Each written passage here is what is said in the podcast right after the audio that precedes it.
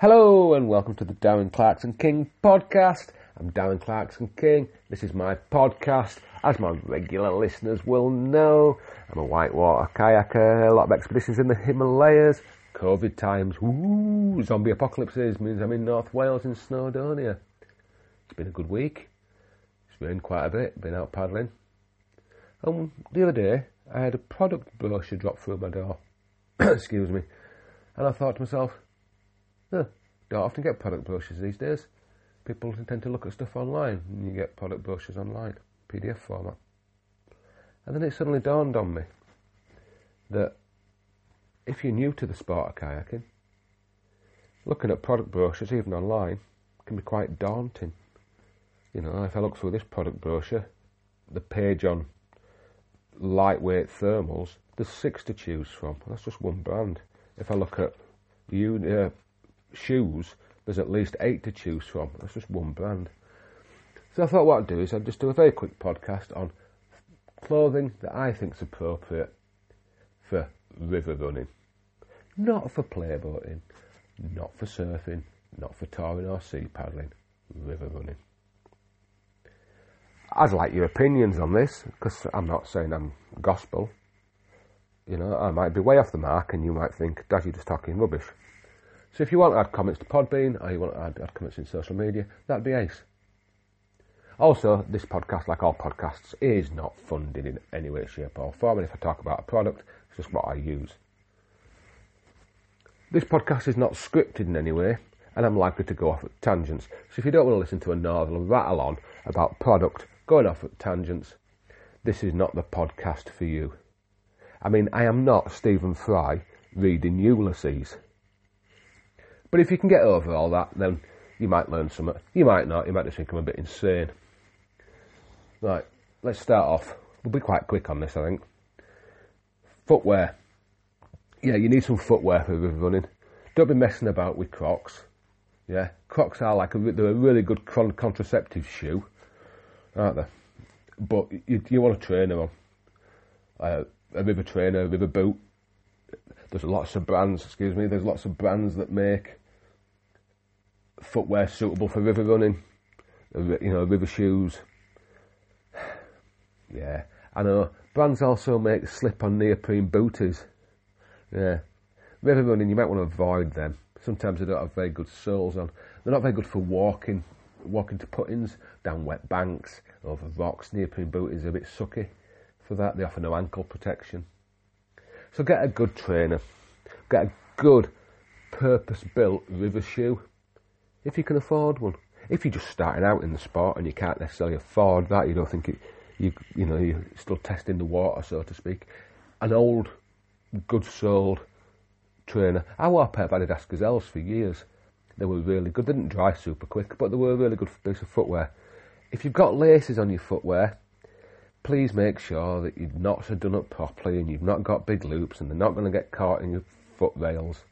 Because I have seen people you know, struggle to get out of boats when laces have got caught in the bolts.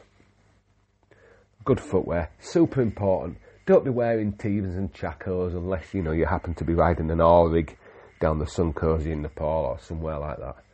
You know, you, you do want a footwear, you want a bit of toe protection, ankle protection ideally.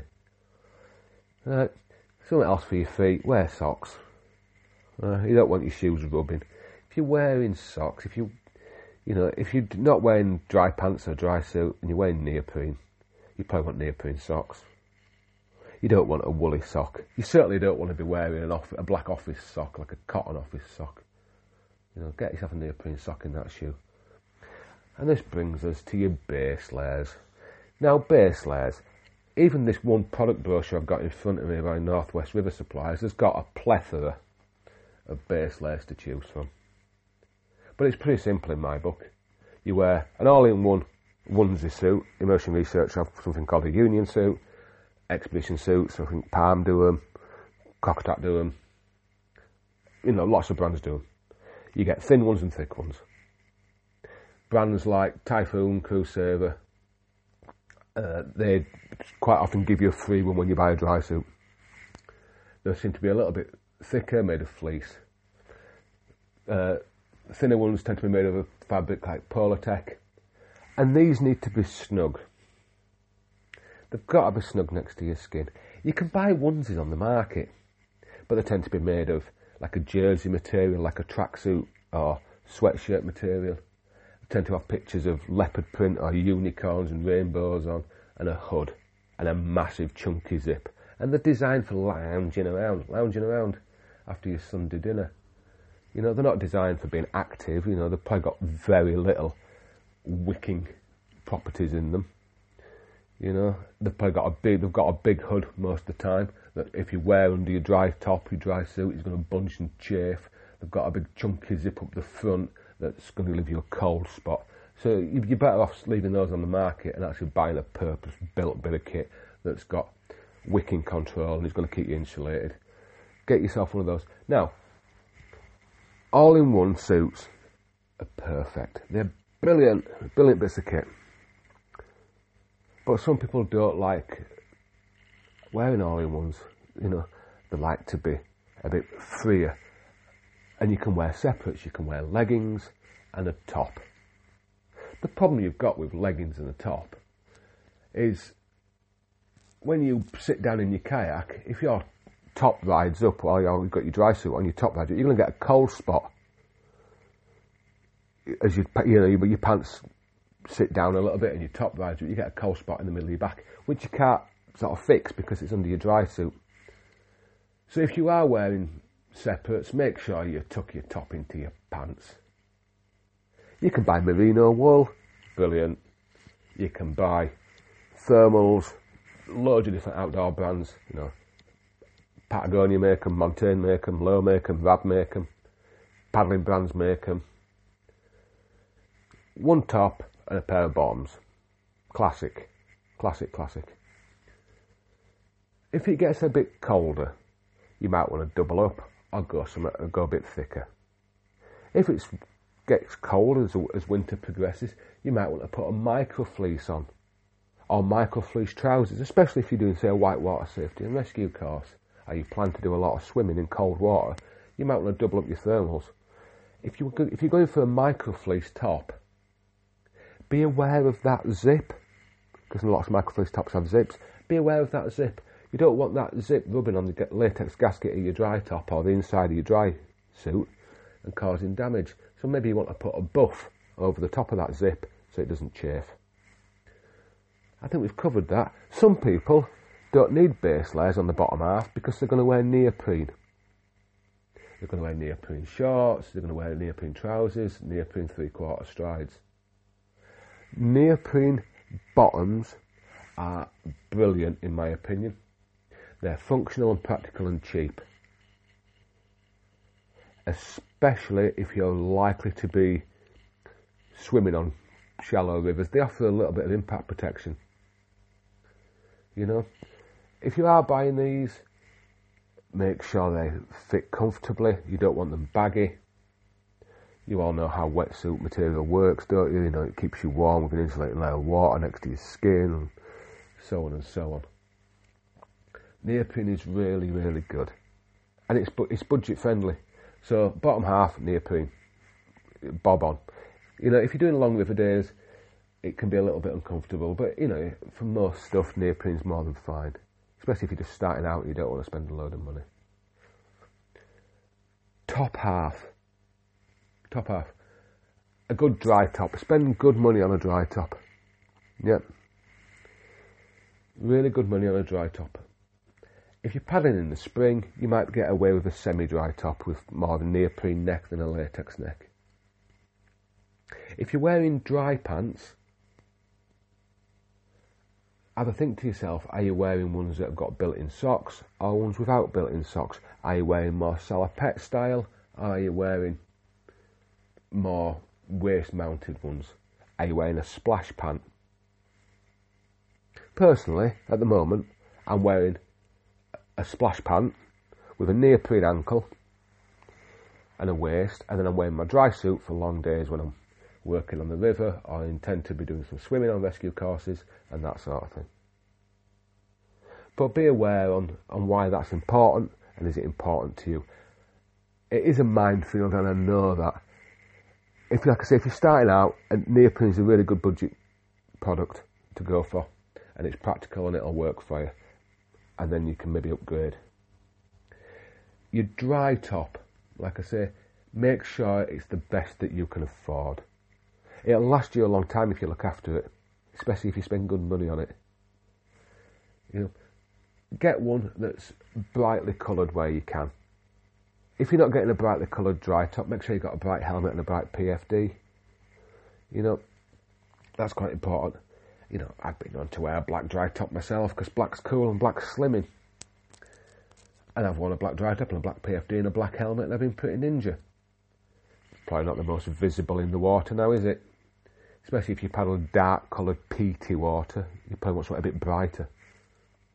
So, get you know, think about that. Have, see if you've got pockets on your dry top for putting earplugs in or nose plugs in. Check your gaskets regularly. If your gaskets look like they're failing, get them replaced, replace them yourself, or send them off to people to get them fixed. So your dry top, super important. PFD, get one that fits. It's really unlikely that a PFD is ever going to impede your rolling if it fits properly. I, I do hear a lot of people say PFD impedes my rolling. I hear it more than once, and it doesn't. A good fitting PFD won't impede your rolling. Also, make sure your PFD is suitable for purpose. You know, if you've got harnesses on it, if you've got, you know, a rescue systems built into it, make sure you know how to use them. If you're river running in a freestyle vest, you want to question that. Question where your knife's going. Because obviously if you've got a throw line, you need a knife. So you want to question all that. If your PFD is old, you might want to float test it. If you can't be bothered float testing it, get your credit card out and buy a new PFD. Be aware that not all brands have the same sizing. So if you're a medium in one product, you might not be a medium in the next. Try them on. If you've got friends that have got the product, maybe borrow their PFD for the day and paddle it. See if you can actually get on with it. Get yourself a nice, nice PFD. Right, helmets bright coloured helmets are always going to win. Always. Yeah. White helmets on white water, yeah, can be a little bit problematic. You know, we, it's called white water, isn't it? If you're swimming down a river, especially an alpine river, not not so much in a peaty river, but an alpine river where, you know, there's a definition between the, the white water and the sort of V's it's really hard to see a white helmet. Similarly, it's really hard to see a black helmet in PT water. So a bright coloured helmet's really good. If you struggle with the fact that you don't want a bright coloured helmet and you, do want a black one or a white one, get some 3M tape and stick yourself a bright stripe on it. You know, it's really good, really worth doing that. You know, having said that, I do wear a, uh, like a British Racing Green glittery helmet which is a bit hard to see in uh, British water, but that's me, and I'm aware of that. But the glitter does sort of shine in the sun. I have got a yellow and red helmet or a lime green as well. Takes me to the uh, to the winter now. Paddling in the winter. Do you get cold hands, cold fingers? Yeah, I do too. Might be worth investing in some pogies. For me, I've been using Susie Sweatshop pogies for 20 odd years. Foil, like, like a Bacofoil lining. They're brilliant. I've used them in Alaska, I've used them in Nepal, I've used them in North Wales, I've used them in Scotland. They're great bits of kit. Fine. Neoprene ones, brilliant. Pogies, just, yeah, just a winning combination. Some people decide to use mittens, some people use gloves. If you're wearing neoprene gloves, can you hold your paddle shaft properly? If you can't hold your paddle shaft properly, then you probably don't want to be wearing the gloves. So, yeah, some people wear gloves. You know, I, I know some people don't wear gloves. And they accept they've got cold hands. I think I've sort of covered everything, really. But you also you want to make sure you dress for the worst. Dress for the worst conditions. dress for a swim, dress for standing around on the bank scouting, dress for dealing with an incident. Just because it's a fine day, fine day, red hot, with maybe water's a little cool, are you going to be okay paddling in your board shorts and your Hawaiian shirt and your playboat vest on that river with the peer group that you're paddling with? Or are you likely to be in the water wading, rescuing people? Are you likely to swim yourself? You know, hypothermia sets in. You know, you get yourself into mischief. Worth considering. It's also really important, and the thing that we don't often talk about is what warm clothing do you either carry in your boat for emergencies or leave in your car for when you get off. Now I've started to carry a warm jacket for my personal use in my dry bag in my boat. And I wear that to put on when I'm waiting for shuttles, when I'm off the water, driving between runs, when I'm not getting changed. I take my dry top off, I'll roll my dry suit down and put my warm jacket on and go to the next river I'll wait for the shuttle. Woolly hat as well in there. Super important to keep yourself warm, keep your car warm. I would advise around not wearing jeans to go paddling in. You know, I'd also advise around not wearing tracky dacky bottoms or joggers under your dry suit because they're not that insulating. They're definitely not wicking. So you need something that's going to wick the sweat away because you do, when you get sweaty on sweaty clothes, you get a bit clammy, you get a bit cold. You know, we, we don't want to do that. We want to enjoy this. We want to be comfortable. So if you are starting out in the sport, buy yourself some thermals. You can get really good value merino wool thermals, even from the budget supermarkets, Lidl and Aldi, or Mountain Warehouse, budget brands, but they still work perfectly, perfectly well.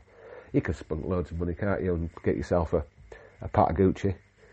But there's enough product out there. You don't have to buy one item from all the brands. Buy what works for you. Ask around. Put some comments in my podcast. You know. Have a great time. Guys, I'm going to sign off now because it's raining outside and I'm going to go paddling. But have a great time. Dress appropriately. Yeah. If you don't dress appropriately and you get off and you're cold, don't moan at your mates. You know better. Stop on your way home and buy some stuff. Okay? Be sensible. Okay? Be warm. Be comfortable. Speak to you all next time. Ta